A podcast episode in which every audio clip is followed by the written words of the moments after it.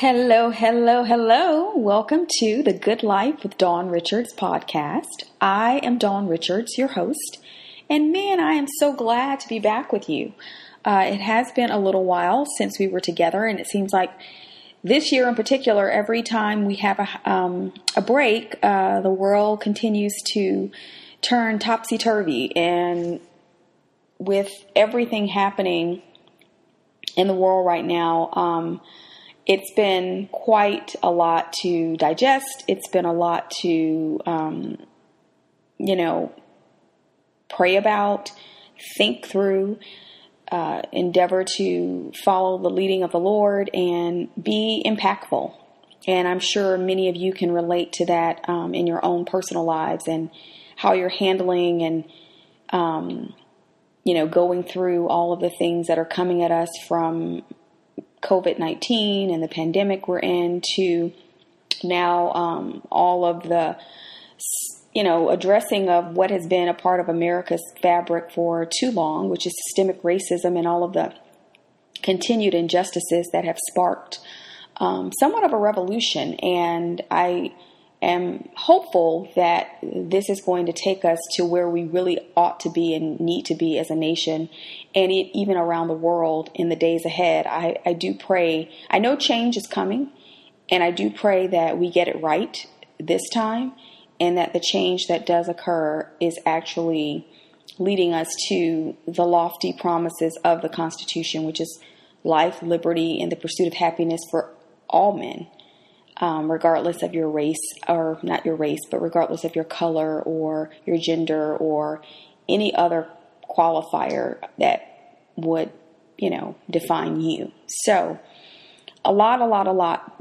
And out of that, um, I'm always being thoughtful and prayerful about, you know, what I want to share, um, if anything, on that particular topic. But what I just want to share with you when I come to you with the podcast. Um, sometimes it's you know, deep in the word. Sometimes it's, you know, more um, on just the, the daily life uh, plateau and in range and frequency. And today I think we have a mixture of of both of those. Where I do want to take you to uh, something that I found in the scripture that I think will highlight um, the core message. And I, I want to talk today about caring.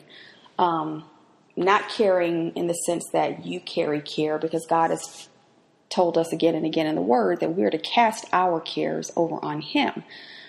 But in the sense of actually caring about one another, caring about another person, and you know, thinking about all that's happening again with Black Lives Matters and you know, people saying they're going to be an ally and they say they are standing with us and they say, hey, we're in the fight with you. You're not alone. We're stronger together. And waiting to see actual measurable, you know, outcomes from that, not just lip service, so to speak, has been interesting um, on a lot of levels, whether it's the corporate world, whether it's, you know, in any sector or any industry um, of commerce that you can think of. You know, people have endeavored to, to make that statement, I dare say political statement, to be on the, the right side of things, to be PC but it's more than that because there are lives behind all of this. Um, lives that for too long, you know, have not had the equality uh, and the access that is rightfully deserved. And so as we move forward, one of the things that has been, you know, at the forefront is for those people who really are allies in understanding that there's a place for listening, there's a place for caring enough to, to listen to what your black brothers and sisters have to say, to listen to their experiences, to understand. Um, as my pastor was sharing, even just this morning during service, he was saying that, and that's virtual service, we're still virtual, but during service, he was sharing how his spiritual father had mentioned to him, and his spiritual father is is white, and my pastor is black. And he said that his spiritual father shared with him how the Lord kind of made it clear to him that, you know, the black man, the black person, man or woman, grows up, you know, focused on learning about the white man because it's the dominant culture. And so it's not even an option. It's just, you know, how we kind of maneuver in this society. But on the other hand, he, as a white man, never thought about what it's like to be a black person. Never paused, never gave it a second thought. Um, it just wasn't there. It just wasn't top of mind. It just never registered. And obviously, him acknowledging that and the Lord bringing that to his attention triggered him to say, you know, that's not going to be how it stays. I am going to now position myself. And he loves, you know, he loves people um, of all um, ethnos, ethnic backgrounds and everything. I, I, wouldn't classify him as a racist, um, having followed that ministry for many years. But again, there's that unawareness. There's that lack of knowledge, which equals ignorance. Ignorance is simply a lack of knowledge. It's just not knowing. Um, sometimes it's willful, and that's when it becomes insidious. But generally speaking, just not knowing is ignorance, and that can surface in anyone's life, depending on what you're referring to. And so, the big thing behind that is the fact that he cares enough now to A, recognize what he doesn't know, and then secondly, to actually take steps to begin to put himself in the shoes of a black person and what those experiences are and listening and and enlightening his understanding and then getting clear on how he can actually and that goes for any person that's dedicated to helping and dedicated to being a real ally can actually help and support your black fellow human being, whether that's in the workplace, whether that's you know, in community affairs, whether that's, you know, supporting their businesses, whether that's, you know, making the body of Christ um, void of racism, because it unfortunately persists in every realm of society, including the church. And so I have for a while, you know, nurtured the thought about how, in order to be a blessing, you have to care. And to put it another way, it's easy to be a blessing when you care. Think about it. If you see someone in distress, maybe their car has broken down on the side of the road, and you have the means, meaning maybe you have the physical brawn because you're a man, and maybe you know how to change a tire, you have the know how to help What's what what is the, the the the thread for you to actually manifest that into something that's going to benefit that individual in distress? You have to care. You actually have to care. There has to be something that rises up in your heart, some level of empathy that allows you to put yourself in that other person's shoes and think about what would you want if that were you and that typically will move you, that will evoke some type of reaction or proaction, ideally, to say, you know what, I'm going to be of service to this fellow human. And I really want us to kind of strip away the just so much of thinking about races as if there are multiple races because there's the human race and then within the human race you have blacks, whites, Asians, Latinos, Italians, on and on and on. However, you want to classify your ethnicity, we all ultimately are one race and of one blood according to the Word of God. And so I think it's really critical right now for anyone who wants to be a blessing to Black Lives Matters movement, to their fellow black, you know, human, human, that you actually have to care. You can't separate one from the other. You can't just write a blank check or a blind check, excuse me. A blank check would be wonderful. But you can't just write a blind check and say, okay, I've donated to the NAACP or I've donated to this or into the Urban League and I'm good. And there was never that that time of listening. There was never that time of genuine caring, curiosity, because curiosity is really big when it comes to even caring. You often have to kind of have some level of curiosity to care about something, right? That's sometimes how it begins. Not always, but curiosity can often be that catalyst for getting you to care Because once you start to be curious and you start to walk out that curiosity through maybe reading or discussions or you know uh, research whatever it looks like and you start to feed that curiosity then you're in a position to actually care because now you can what? Relate. And so once you can relate then that fosters that caring which ultimately is going to move you ideally to a place of action that is a blessing to someone else. And in this instance, a blessing to your fellow, you know, black brothers and sisters. And so we can even see this in the Word of God, kind of this pattern of curiosity, caring, and ultimate blessing, even in how Jesus would interact with people in the Bible during his time on the earth. Um, and if you want to grab your Bibles, I'm going to go over to John chapter 4, St. John chapter 4. And I just want us to look at this. Um, this is not going to be a long, um, you know, message today. I always say that and I get tickled because I say that and then 45 minutes later I'm still going. But even when it's long, it's good, right? So who cares? but actually, I, I was intending for this to be relatively quick, but I did want us to think about that because we're in the thick of it right now. And I know I've had friends, white friends, reach out to me privately and say, Hey, I want to talk with you. You know, would you be open? I want to understand your experiences. And, and man, any given person, um, black person ha- is going to have experiences for days.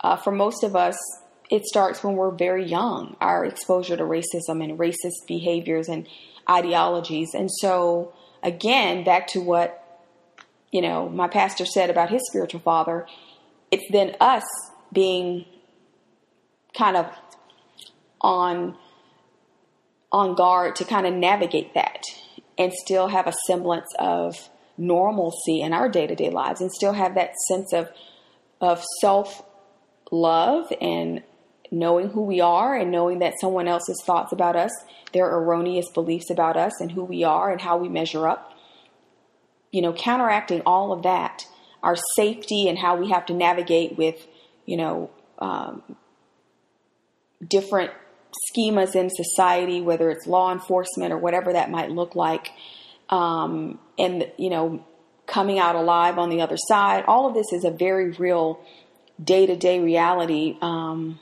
maybe not at the forefront of our thinking, but it's there in the background, and we we always know that you know it's it's just different for us. Um, and God is great; He's good, and our ultimate identity is in Him.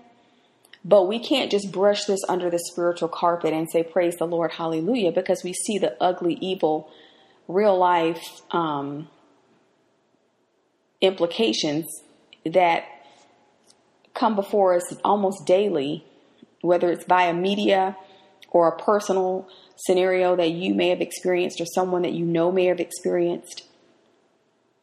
So it's it's definitely time to have the conversations.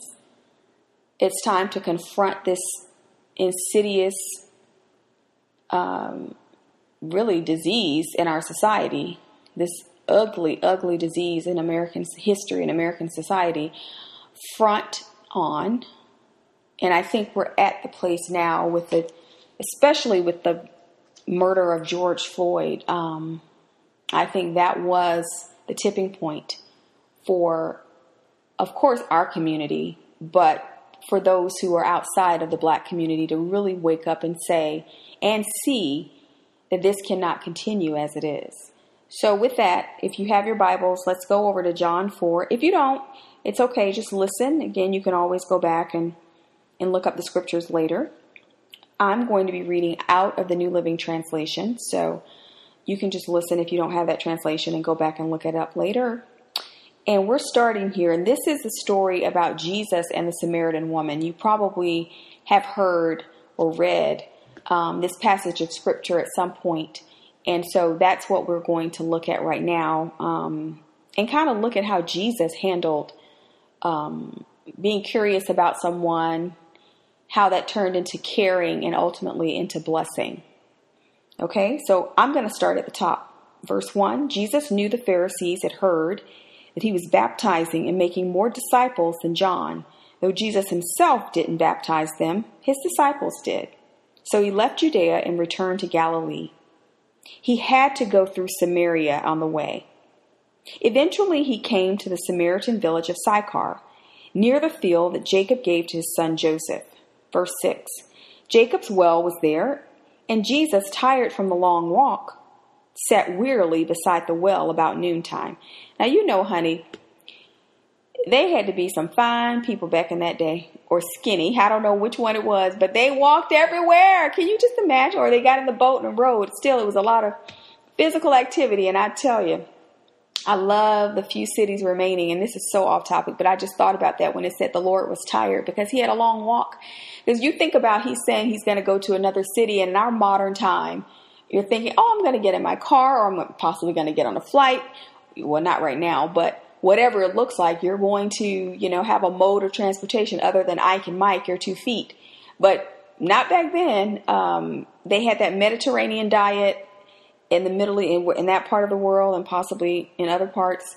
They were very physically active. They walked everywhere. So just imagine, you know, just the level of health that that brought with with everything. And our sedentary lifestyle, in contrast, is um is kind of sad.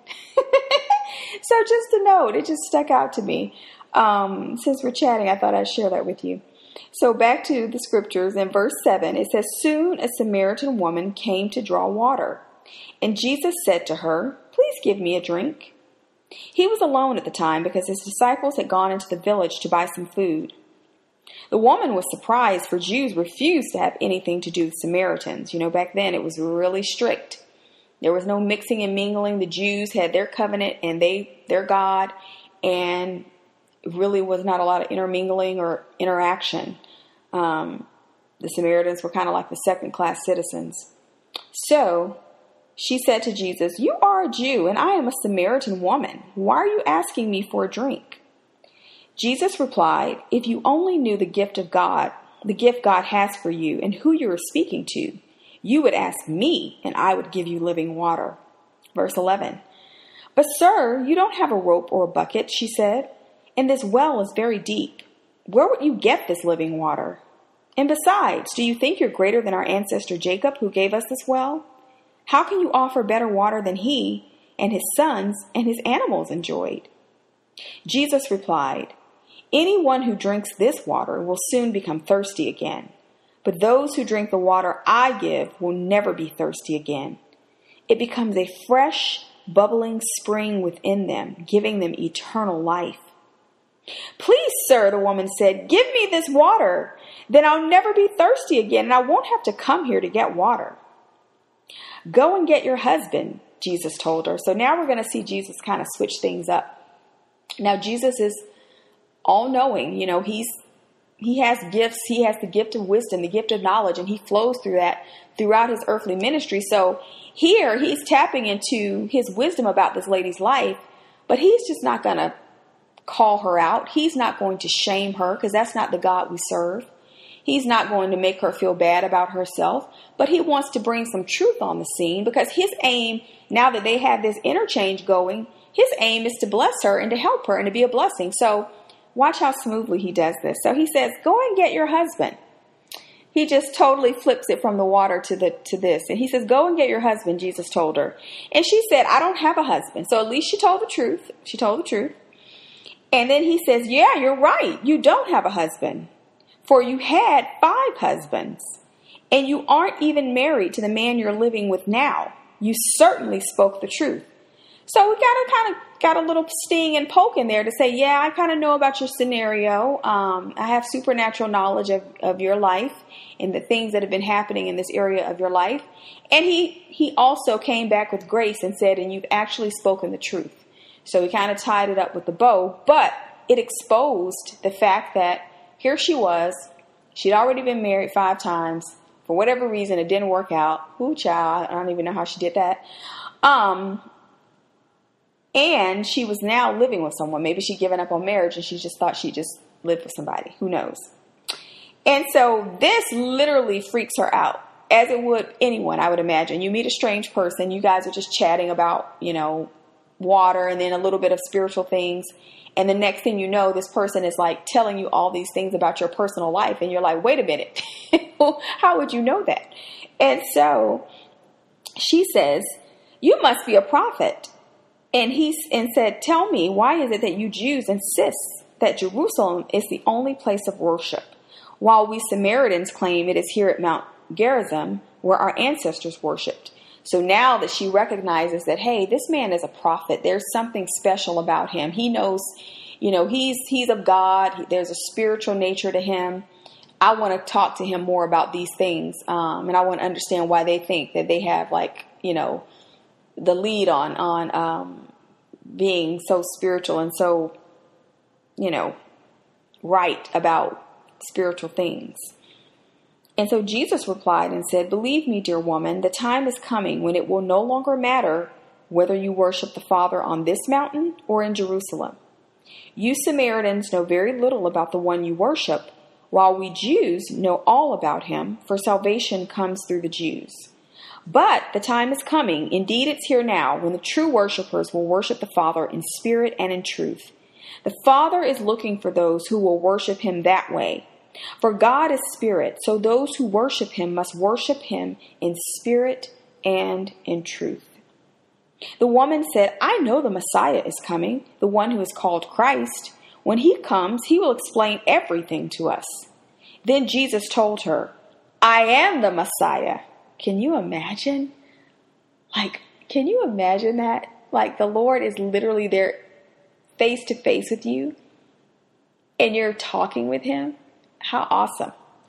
So she was ecstatic. Um, by this time, his disciples have made it back to where he is. They had gone off to buy some food, and so he was there by himself, as the Bible told us. So now they're back, and they're shocked to find him talking to a woman. But the Bible says none of them had the nerve to ask, What do you want with her, and why are you talking to her? I think that's so funny because it was almost like they were wondering what was going on, but they definitely knew not to bring it up and not to say anything to Jesus because who's going to check Jesus? Like, really? He's Jesus. and so the woman left the water jar. She was so overwhelmed. She was so blessed. She was so encouraged. She was so excited about this amazing revelation and exchange she had just had with the Messiah that she didn't have time to sit around and, and care about what the disciples were thinking and saying.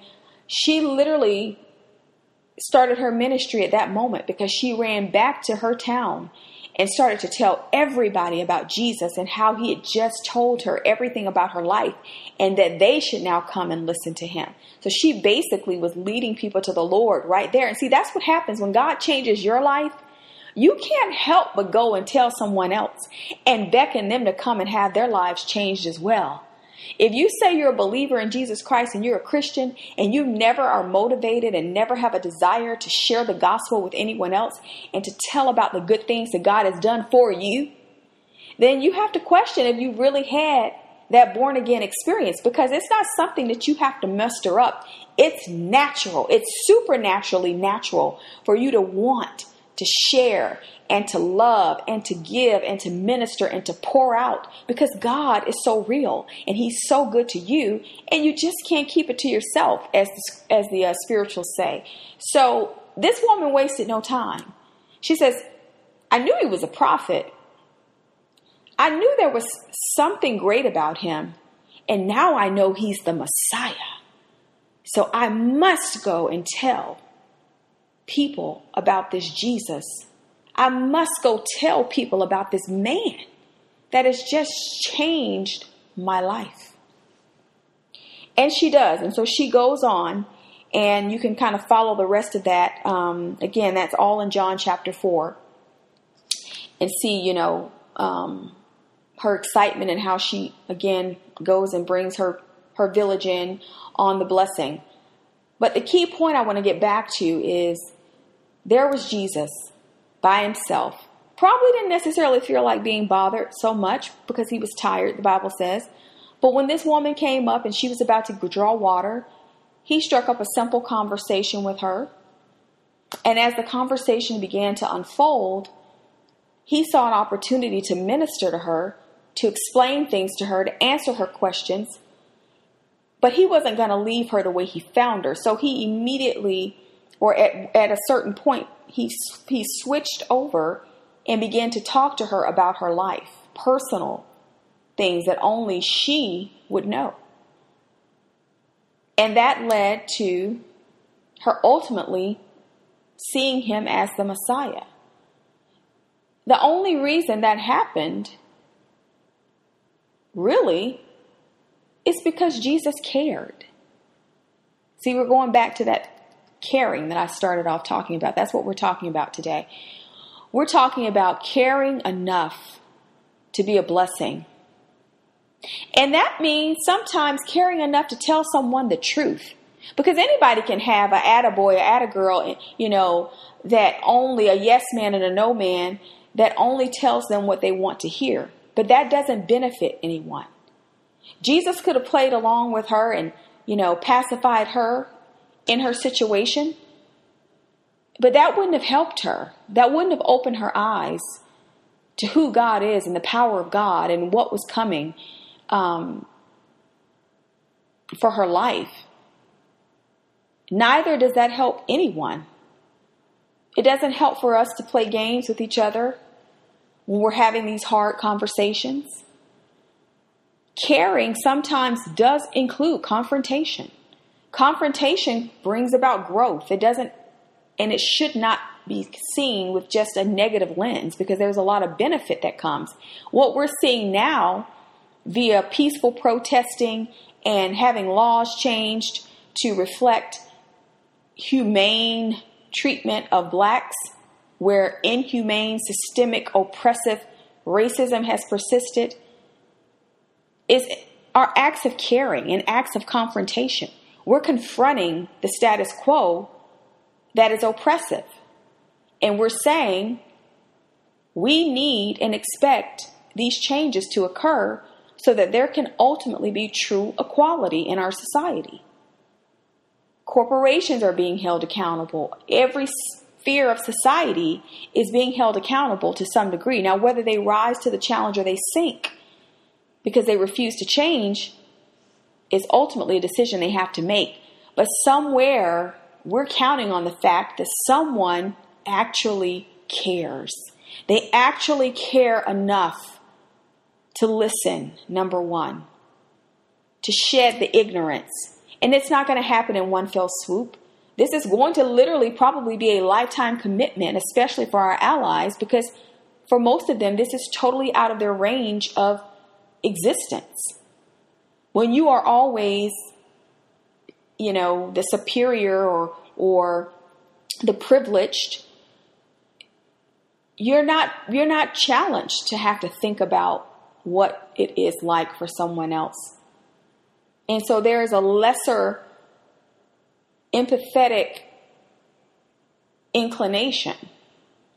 But COVID 19, even before, you know, we really had to turn this racism monster on its head, COVID 19 should have been a tickler to say, guess what? We're all equal because no matter how much money you have, no matter your skin color, even though COVID has disproportionately impacted blacks, but that's because of systemic things in our society that have kept blacks in a certain place with less access to health care, lower living wages. Sometimes the wages aren't even living wages.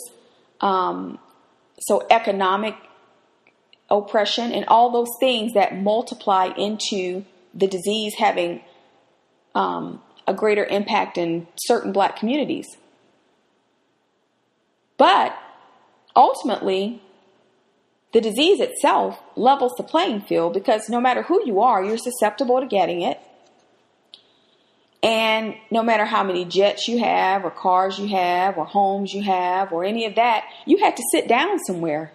So you had to sit down with all that, just like the person who might only have a bicycle had to sit down.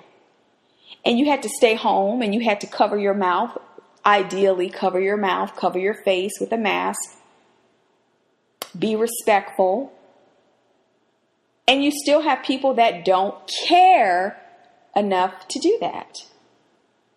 Because that's ultimately what you're saying. When you decide not to do those things, when you decide not to wear your face mask, when you decide not to socially distance yourself, when you decide not to follow these simple, basic requests and in some places requirements for the betterment of everyone else, for society as a whole, you're showing by your actions, no matter what your words say, you're showing by your actions that you don't care about anyone else. And if that's the person that you want to be, good luck with that. And I don't even believe in luck. But basically, that's not going to take you very far here or in any situation in life. There has to be a level of empathy where you say, you know what? Even if I don't feel like I'm at risk, I care enough about my the next person that I might encounter, understanding what they've expressed to me about this disease and how it's spread. I care enough to be a respectful of my fellow human being and to do my part to help us as a community, as a neighborhood, as a state, as a country to recover so that people don't lose their jobs, so that essential workers don't have to keep putting their lives on the lines, so that our healthcare professionals aren't overwhelmed. But it takes you caring. That's where it starts. And the blessing comes from there. And if your head is so in the sand that you've never ever had to, for a moment, consider what life is like, even for that essential worker or anyone else, that's a sad place to be, and it's time to wake up. The clarion call is here. This is the defining moment in history that will show who stood for what. And what is your life all about after all? Is it only for you and your benefit? Or do you really have a greater purpose that actually serves humanity? That's the life worth living. And that's the life that God has called us to.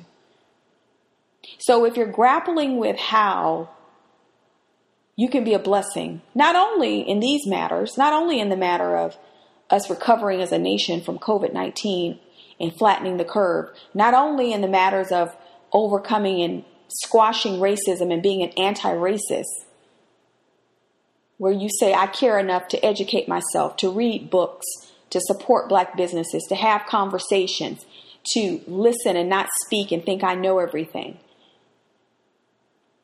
and to foster mutual goodwill as we move forward.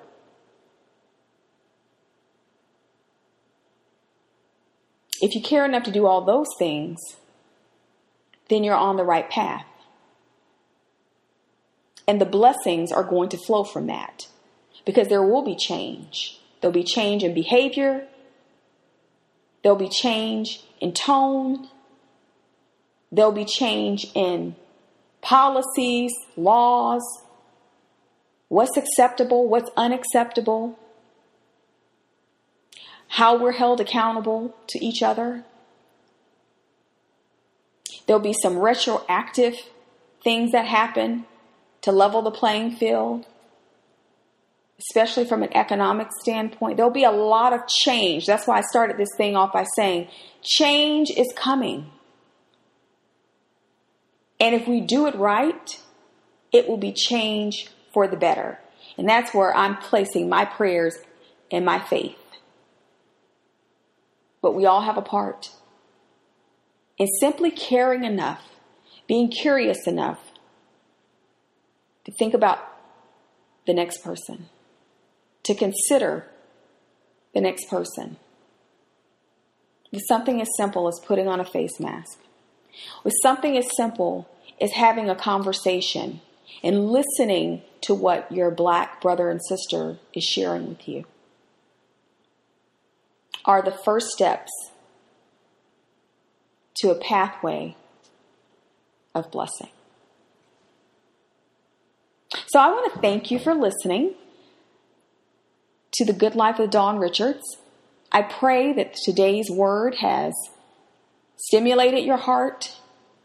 Maybe there are some things that I shared that have stirred some things up in you that you know that you can take action on or you can help others to understand. I do want you to be liberal in sharing the podcast. You can support it by subscribing, leaving comments and reviews, downloading. And yeah, come back to it again and again. Sometimes we, as humans, we are creatures of habit and we have to have repetition. We typically don't get everything on the first fell swoop. In fact, we usually probably only get about 20% of what's being said. So there's a whole 80% out there that we can come back and maximize on as we listen again and again. And this is free to you to do so. So please stay connected with, with me and with the ministry, dawnrichards.org online. We have lots of resources there on social media at Dawn Richards Ministries on Facebook, Dawn Richards Min on Twitter and Instagram. And I pray that you will nurture a spirit of caring, a spirit of curiosity, and ultimately allow that to be transformed into a life of you being a blessing to others. And until next time, remember to be intentional in your life and in how you live. This message is definitely one about intentional living. And I pray the good life overwhelms you in every way. In Jesus' name, God bless you.